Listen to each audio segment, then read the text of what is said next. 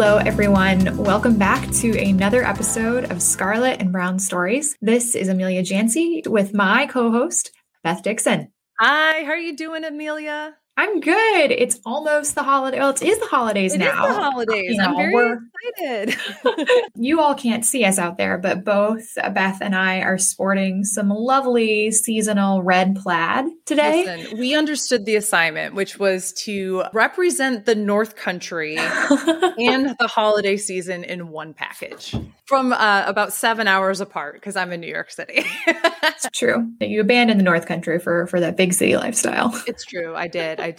But you know, something I'm not forgetting about is the fact that at the time of us recording, it hasn't happened. But by the time of the podcast release, the 100th candlelight service will have already happened. And I'm very excited about this. If I remember correctly, Beth, candlelight was a really big part of your student experience at St. Lawrence. It really was. Being a member of the Laurentian Singers meant that every year I got to sing as a part of Candlelight for the exception of the semester I was abroad. But then when I worked as an employee for the university on campus, I got to be a part of the university chorus and sing and got to be a part of the procession of singing E-Day-O, got to sing a few different kinds of songs when I was there. So I think I've performed in about 8 different Candlelight services in my life, but I love them very much. I hope that if you weren't able to attend in person, that you were able to watch the live stream. It is such a special ceremony and tradition on campus. And I know I will be lighting my candle from home and joining in with the singing. Very exciting. Well, speaking of exciting, we have a really exciting conversation coming up with Andy Chan, class of 2014. Andy is such a wonderful young leader in our community, and I can't wait to hear all about what his history has been with St. Lawrence and what he hopes to continue to do, because he is a Board of Trustee member as well. Well, let's not waste any more time. Let's jump right in.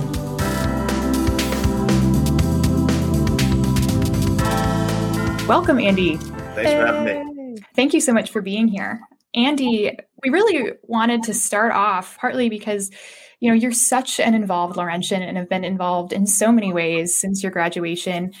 You've been part of Laurentians in Residence. I believe you were on our SLU Connect Live program last year, and you're also a trustee. And so we were sort of curious, what other ways have you been involved and what has inspired you to be so engaged with the university? Yeah, absolutely. So other than kind of what you've mentioned, oftentimes students will reach out to me. So I'd say maybe once every other week, a couple times a month, give some career advice, help folks out who are a little bit nervous about upcoming interviews. But we all wind up where we're supposed to, and they all end up doing a great job. So super, super happy to support wherever I can. As far as why I continue to give back to the university and kind of give back time is there have been phenomenal people, faculty, staff, that have made such a large mark on my life. And I feel it's, you know, it's my obligation as Laurentian to make sure that the next generation of students gets the same thing. So Dr. Bansack and Dr. Chisholm and actually Lynn Fox played a huge role in my life in the economics department. I played in a funk band with Larry Boyette. That was a fantastic experience as well. And then actually some of my fellow trustees, in particular Ed Keller and Cheryl Granfield, they were the ones who helped me land my first job and get an internship in the New York City semester. So, I mean, that's only a few names off the top of my head. But again, the power of Laurentian connections is real. And so I want to be as active as I possibly can in that. You know, I have the opportunity to work with the New York City semester program now. And it is so amazing to see the students come and really interact with the greater Laurentian community for the first time sometimes. Was that the first time you were connected with Laurentians, or did you take advantage of getting involved with the alum community as a student before you went on the New York City semester? Yeah, so Coach Bob DeRosier introduced us to a lot of the alumni on the men's soccer team. It's actually really neat to meet some of the guys who were on the 99 national championship team, and they were great role models for us throughout my time at St. Lawrence. It's fantastic. Yeah, I think that early exposure to learning about how connected the university is, even like once you've graduated, the love and the connection that our alums have, being exposed to that early in your St. Lawrence career, I think sets you up for that networking experience as you're a student and then when you're a young alum as well. Absolutely. Yeah, you mentioned that you're in touch with students who come to you for sort of career advice. And I'm curious, like, do you end up staying in touch with these students? Have you seen where they've ended up or seeing sort of the fruit of that connection and that advice that you were able to give them pay off? Yeah, absolutely. Kind of on a side note, when I was at St. Lawrence, I was, again, studied economics. I never knew technology was going to be a route for me. It's where I ended up having most of my career to this point. And I met a couple of students who were in the computer science department who asked me, "Hey, Andy, you never learned how to code while you were in school. You're an economics major. How did you break into this field?" And I asked them the reverse question. I was like, "Wait a second. I know nothing about coding. You're ready to go in the tech field. Why aren't you going?" Mm-hmm. There are a couple folks that I've spoken to in that realm who I keep in touch with at least monthly, quarterly, or who are doing great working at companies like eBay, Google, Apple. It's amazing, where they end up and how St. Lawrence prepares you for these things. Before we move on any more into our conversation, I was wondering if you could just give us a really brief recap, what the shape your life has taken since graduation to get you to where you are today. Sure. I always joked the most important thing that happened to me at St. Lawrence was meeting my wife. So we graduated together in 2014. And Sam has played a huge role in who I am today, support-wise, personally, as a partner in life. She's been great. And it's kind of serendipitous. I don't know what the statistic is today, but it ends up being, I think a lot of Laurentians end up getting married. So I'm in that bucket now. And so since moving down here professionally, I've worked in a wide range of entrepreneurial software ventures. So everything from financial technology to artificial intelligence. Oh, wow. I've gotten a couple extra degrees after St. Lawrence. I got a master's in analytics from Johns Hopkins, and I recently got my MBA from Duke in their weekend executive program. And I'm also in the process of launching my own company with a classmate of mine from Duke. The name of the company is Track Record Health. And what we do is we automate compliance activities for ambulatory surgery centers. Oh, wow. So been a very busy bee going to school, trying to start my own company, working a full-time job. But again, St. Lawrence is a great place to learn how to learn. And that skill set is never going to go away. For sure. What inspired you to sort of develop your own company? I've always been a person who honestly doesn't like to take direction from other people. So there's this element of independence that I really like, but at the same time, jokingly, right? It's also about building a team and surrounding yourself with folks who can make up for some of the weaknesses or shortcomings you may have. And so to take on a problem in the market and build an amazing team is something that's really appealing to me. And that was one of the main reasons I wanted to go to business school as well, is to combine my background in technology with this interest that I continue to have in entrepreneurship. What was your, just out of curiosity, what was your internship on the New York City semester, and how did that potentially impact what you wanted to do after St. Lawrence? So I interned with Ed Keller at Morgan Stanley in the Prime Brokerage division. And so there I learned a lot about the hedge fund industry, but in particular, I learned a lot about alternative investments. And so at the time, venture capital, private equity was starting to generate outsized returns relative to the market. And so people in the investment community were looking to get more exposure to that. Now, I'll be very honest, I didn't know maybe 3/4 of what was being said to me, but I was just being a sponge, right? Writing down all of the words and looking them up online when I got home. And it was a really neat, fast-paced environment. New York City was a great place to be kind of in my later years at St. Lawrence. And did that help guide you? Did you want to go into hedge funds? I mean, I know that you're more on the tech side of things, and there's plenty of opportunities in tech and hedge funds and such. Did you marry those experiences with your first job? I tried to get into the investment banking and hedge fund industry first thing out of school. Again, Laurentians opened a lot of doors for me, but it ended up being I just didn't have the technical chops for it. I didn't have enough of a background in accounting and some of these other things. But by happenstance, my senior year, I had a couple of classmates and I went to the University of Michigan to do a stock pick competition. And somehow we found our way into Forbes because we had this really dramatic story of right before this competition, the stock we picked dropped something like 60 or 70%. and we were scrambling on our way out to Michigan in the car, freaking out, trying to figure out what to do.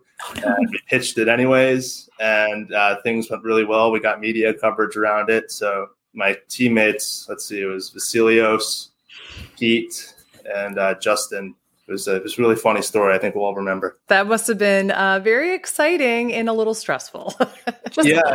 And actually, the funny thing about it was when we did that pitch right before we left, that's when Cheryl Granfield and some of the trustees, they caught wind of it and said, hey, we want to listen to this pitch of yours. We want to give you some feedback. And so they saw the pitch. They thought we were great. They ended up, I think, hooking us up with a lot of our first job opportunities from that pitch and from that whole media coverage. And so it was by accident that I stumbled into technology through kind of my interest in investing, because Cheryl ultimately made the introduction to the first software company I worked in. And what was the first software company? What was your main responsibility? Because if I remember correctly, when I met with you a few years ago down in North Carolina, I believe you then said that you helped open the door for somebody else from St. Lawrence to come work at either your first or your second job. Yeah. So my first job, I worked at a company called Sageworks. They were acquired a couple of years back by Excel KKR, but they specialized in financial risk management software. So I helped them build a business valuation software tool pretty much from scratch with another software engineer and an intern. And so it was kind of like my first year out of St. Lawrence. And at the time they were hiring pretty rapidly. So I hired, there's another St. Lawrence student here behind me who I knew pretty well, was looking for a job, and we got him in, interviewed well, fit right in with the crew. Is that something that you believe that the St. Lawrence community does really well, is interviewing and connecting people? Or do you think that that's something that we should be working on as a community? Is we're good at connecting, but maybe we need to brush up on interviewing skills? Every student that I've interviewed and hired, actually, I just recently hired another St. Lawrence student, Avalara, where I'm working now. Yeah, he just graduated. His name's Jeff Yawn. And by the way, he came into Avalara, knew nothing, just like me, right? I looked at him, I was like, you look just like me when I do nothing about software, how to develop it, how to be a product manager, but you're really smart and you learn fast, and you came in, and he's crushing it right now. It's awesome. Yeah. So if you study hard, you get good references from the professors. That's usually how I find these top St. Lawrence students. They always come in and do really well, interview well, execute well, learn quickly. Everyone I've hired, I think, is a really strong career potential. What do you think it is about the St. Lawrence experience that prepares students to go into the professional world and succeed that way? I think one is that eagerness to learn and willingness to try different things. That's unique to the liberal arts experience, right? When I look back at my own experience, who else at a technical school, let's say, could claim they played in a funk band, studied economics, and then took art classes and played. Take that, Clarkson. Yeah, exactly. Yeah. You kind of learn to be a jack of all trades, which is, particularly in the technology industry, is super valuable. And not only that, you learn how to develop really good relationships with people with all walks of life and different interests. Yeah. And in the technology sphere, you're merging these really technical software engineers, these really design-centric, artistic people, and then sales and marketing, and trying to drive business value at the same time.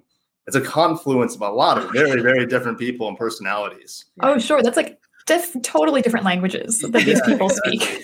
So they desperately need what we call product managers, right? Who bridge the gap between the tech side and then the marketing, sales, et cetera side, the go-to-market side. And that's where the gap where I think a lot of St. Lawrence graduates can fill really, really well. Again, because of their exposure to a diversity of different topics. You bring up that role that is kind of the liberal arts role, as I like to call them, in companies. And a lot of times those are not the roles that a lot of people are aware of when you think about any given field, when you're thinking about law or tech or finance, communications, and those kind of fields. Do you have suggestions of how St. Lawrence students and young alums can learn more about those roles or find those roles when they're looking for job opportunities? Because like you said, I think they're uniquely suited for the kinds of experiences students have at St. Lawrence. I can't speak for the bigger companies because I've never worked at a company more than 5,000 people. It seems like a lot of people, but in the grand scheme of things, it's not that big. If you're looking for kind of a utility player versatility role. Actually, there's a great website out there called TechCrunch, and they really focus on kind of the venture private equity community and what companies they're investing in.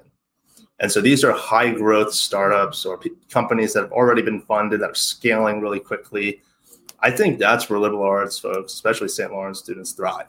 Mm-hmm. Because even though your job title there is XYZ, you're going to be expected and have to do something that's completely unrelated to it. And that's where your skill set's going to come in. So looking at job postings there, I'd say in a product management capacity, marketing or sales capacity, if you're more technical, maybe in like a data analyst, or programming capacity, that is a great place to start. Absolutely. And I also find that anytime that, you know, people who are good at working with people, you have those client success manager kind of roles. Like if you want to be representative of the company that you're working for, but work with clients, maybe not in a sales capacity. Mm-hmm. Those kind of roles also look really great for those liberal arts backgrounds. Exactly. Are you good with people? Yeah, exactly. Exactly. Yeah. And it's sort of interesting talking about, you know, these themes of community in the professional sphere. But I'm sort of curious as to, you know, you mentioned your wife, but sort of what role has the Laurentian community played in your life on the more personal side of things? Some of my best friends to this day are St. Lawrence grads. I think we've got all the weddings checked off at this point. It's for this year. Wait until next year. I think, yeah, everybody actually in like the closest friends group is now married. And the kids are slowly starting to culture. And so the baby showers and some of that's the next phase of this. And then probably the second and third kids, possibly, depending on where we choose to go. And then the most exciting part starts where, you know, you as Uncle Andy and Auntie Sam get to start corrupting kids. So I'm really looking forward to that. Telling all the embarrassing stories of the parents. I'm sure they will be thrilled. That is the responsibility, of course. Yes, the college friends always have to keep the parents in check. I think that's, you know, the most important thing I've learned. That's right. Well, and I know for a lot of people, and like in my own life too, sort of the importance of community was really, really shown to have so much power over the last couple of years as, you know, we went through the pandemic. And so I'm sort of curious as to how, if at all, did those Laurentian connections, those best friends, did they play a role in the last 2 years in navigating this unprecedented time? Absolutely. You can always rely on those folks to have a good laugh. And also have a really good intellectual conversation with them when you need it, right? So I think about one of my roommates, Riley. You know, I usually call him up once every couple months, and we always reminisce. And my face hurts after we get off FaceTime or after we get off a call. He's one of the ones with a kid coming along, by the way. So I'm really excited for that. I have another great friend, Garrett, who used to be like an econ nerd with me all the time. So we're exchanging texts all the time, and we read stuff in the journal or Bloomberg or wherever, trying to make predictions about the future. Most of the time we're wrong, but it's fun nonetheless. You need the people that kind of keep your mind engaged and your soul and your heart happy to get through it. And I think when you supplement it with family, you know, you can get through anything. I love that you just said keep your mind engaged and your soul and your heart happy, because I really truly feel like that's what I think of my different friend groups, whether they were from the Laurentian Singers or people from my first year program, people I was in admissions working in as an ambassador with, people I studied abroad in London with. I mean, they all have different ways that they engaged my mind as well as my heart and my soul. Do you feel like it was the same thing for you between soccer and slew funk and all these different things? Like, do your friend groups kind of all come from different areas of campus, or are they traditionally like, oh, I'm really close with my soccer friends, or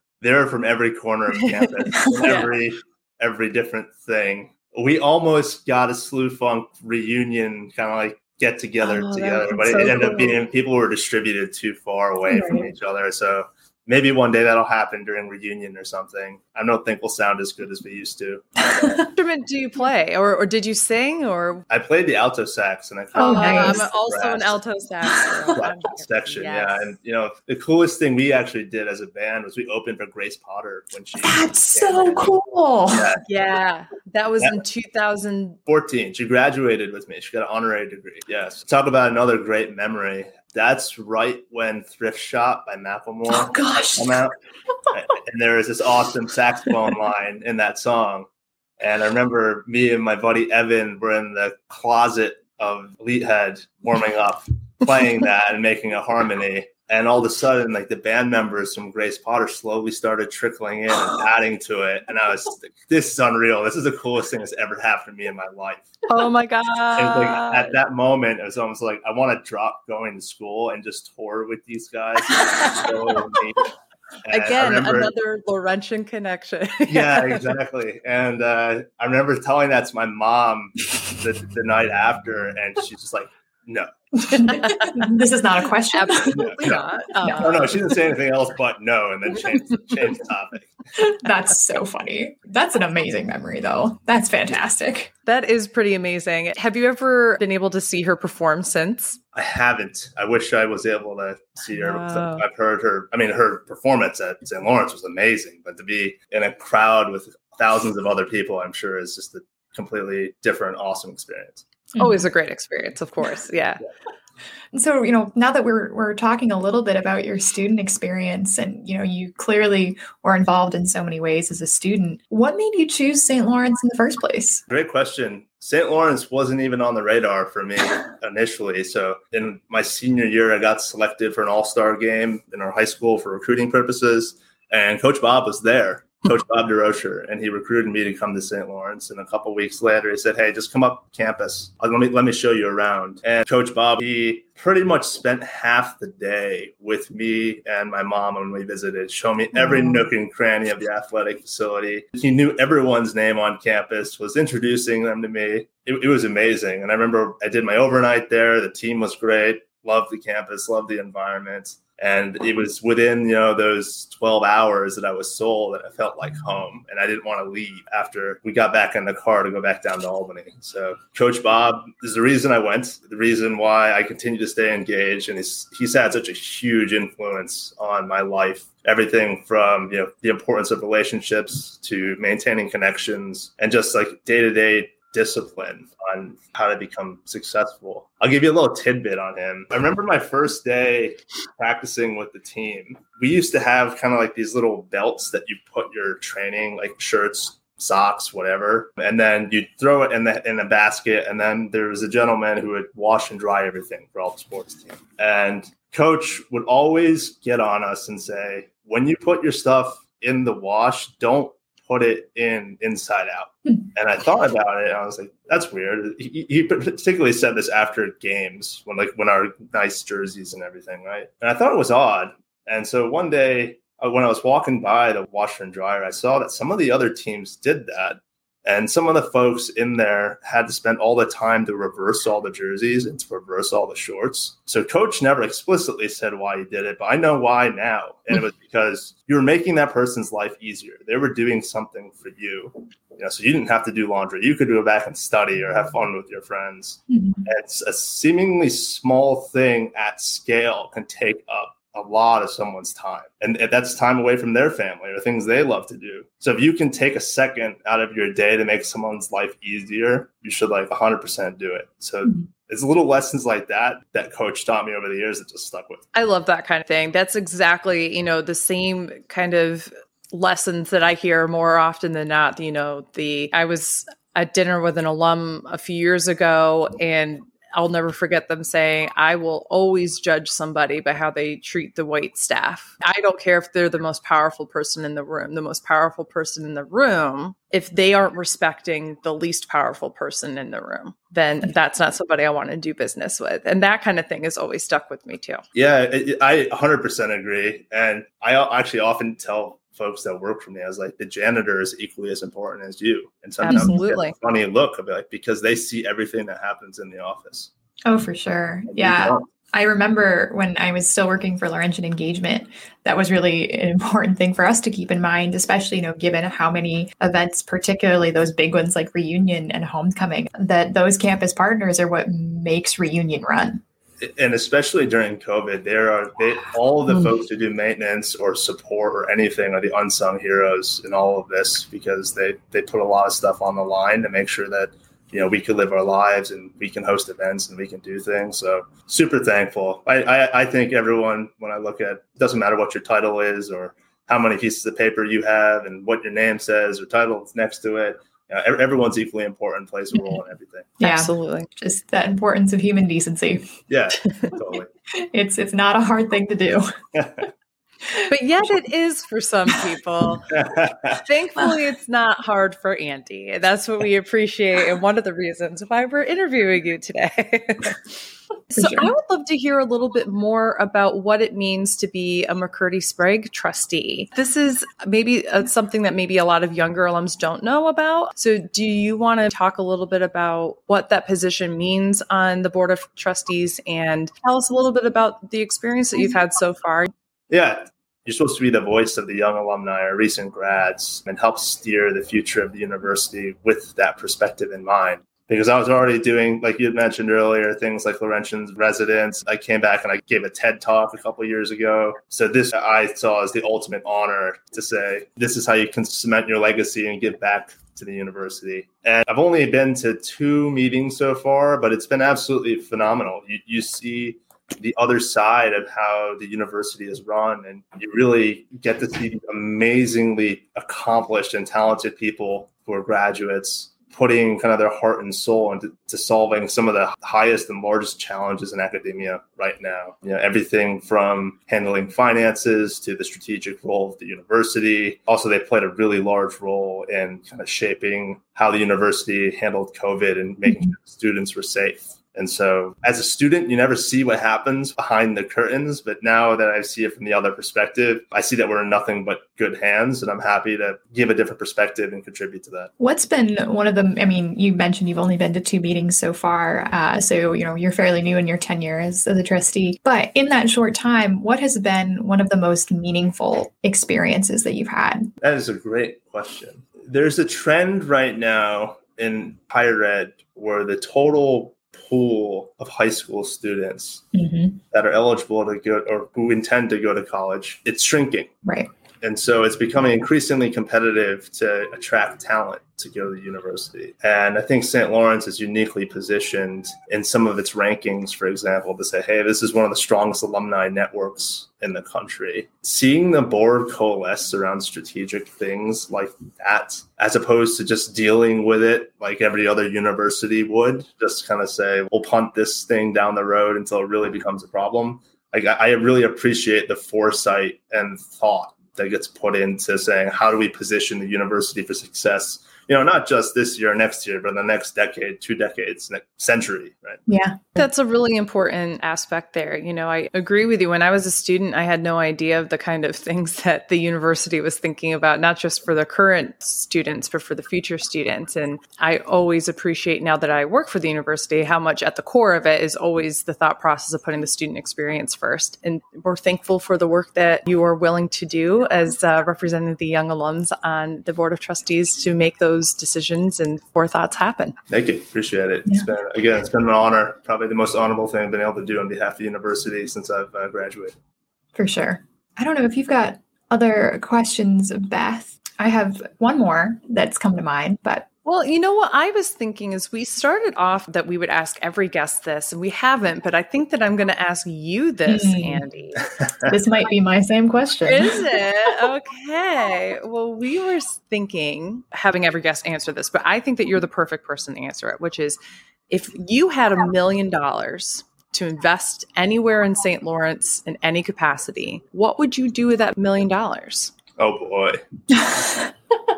Maybe I should caveat this by saying I am not representing the Board of Trustees. It probably is a good call. Yes, a good caveat. This is Andy as an individual alumnus. I think I'd invested in an off-campus, if not full experience, subsidy for every student in the student body. Mm-hmm. Because I learned a lot of great things as a student in the classroom. And I also learned a lot of great things when I was at the New York City semester in the real world. And I think it's super valuable for every St. Lawrence student to be able to connect the two. St. Lawrence attracts students from all walks of life. Their families all have different amounts of resources that can be used to invest in those types of experiences. And any sort of equity we can introduce into that process so that experience is attainable by anyone, I think is huge. For sure. That's such an important part of the St. Lawrence experience that you've touched on, you know, in the people that I've encountered, whether, you know, they studied abroad in London like Beth did, or they participated in the Adirondack semester or the New York City semester, that there's just this thirst for knowledge that's come through, and to see these sort of new ways to grow in ways that you never expected or saw coming. And every time I talk to people about those experiences, it just blows my mind, the quality of experience that they have. I always think of college and university as almost adulting with training wheels, right? New marketing slogan. I say the same thing to people. Yeah. It's, you know where your meals are coming from, you know where your roof is, you know, you have a very set schedule, but you have some flexibility and free time. You're still responsible for a lot of things, but a lot of things were also, especially at St. Lawrence, where it's a residential campus, are still kind of catered to you. When you go off campus and a few of those variables change, and sometimes now you're in charge of budgeting for the rest of the semester of how far am I going to be able to take this stipend every week? What is it like to try to have to walk across the city or try to speak a different language and connect with different people who aren't a part of my set community? You take some of those variables out, and that's where the quote unquote real adulting begins. And I think that's such a valuable experience for people. Talk about real adulting. So there's a couple aspects of that when I went down to New York. I remember I probably should have done more research than I did at the time, but I knew we were staying on the Upper East Side, which is supposed to be a really nice part of New York.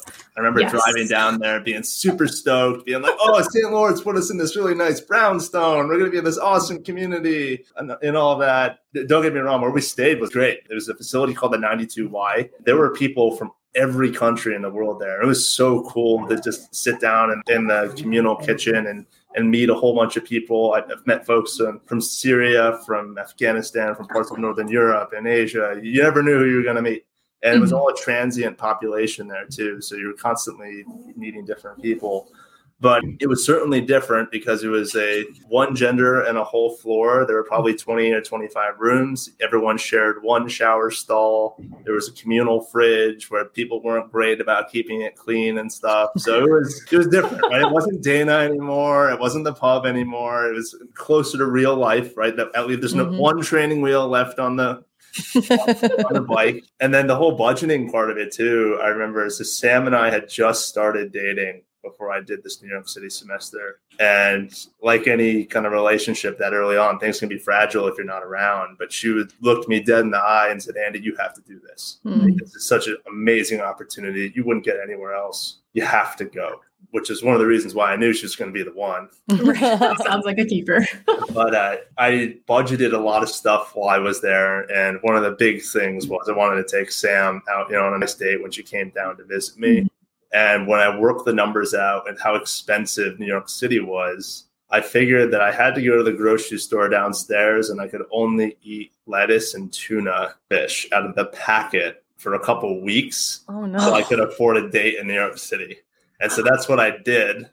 And that was a really humbling experience and prepared me to be an entrepreneur. So you learn how to live on a shoestring budget. So you can go do something. In this case, it was trying to convince this beautiful girl that I'm the one to stay with. And now I hang it over her head. Now that I'm well, your story was cute right up until then, Andy. Yeah, that's right. That's right. Every time I tell that story, she rolls her eyes and she goes, "Oh no, not this." So now she'll get to listen to it on a podcast. Isn't that nice? It's cemented now in history. Oh, that's so funny. Next month, we'll be talking with Sam to hear her side of things. Well, I think that we couldn't have ended the conversation in a more charming place. So unless you have any final thoughts or questions for us, Andy. Yeah, first and foremost, thanks for putting this all together. I know this production is a really big effort, but I think it's a great way to show people a more personable side of the university and showcase great people who've graduated from this institution. I listened to some of the other ones. People are super impressive, super, super impressive. As I'd echoed throughout the rest of the podcast, if there are any prospective students, parents, current students, recent alumni who want to connect with somebody, get advice, learn about a new industry, just say hi and make a new friend. Find me online and I'm happy to do it. Great. Can people find you on LinkedIn? Yeah, that's actually a great way to get a hold of me. I don't use other social media much anymore. LinkedIn's like my go-to thing. Perfect. Interested in connecting with Andy, you could do so on LinkedIn. Andy Chan is who you're looking for. Great person, great alum, and a wonderful representation of the young alumni on the Board of Trustees. Andy, thank you so much for joining us today. And we are so excited to see all that you accomplish in the future. Thanks. Thank you, Andy.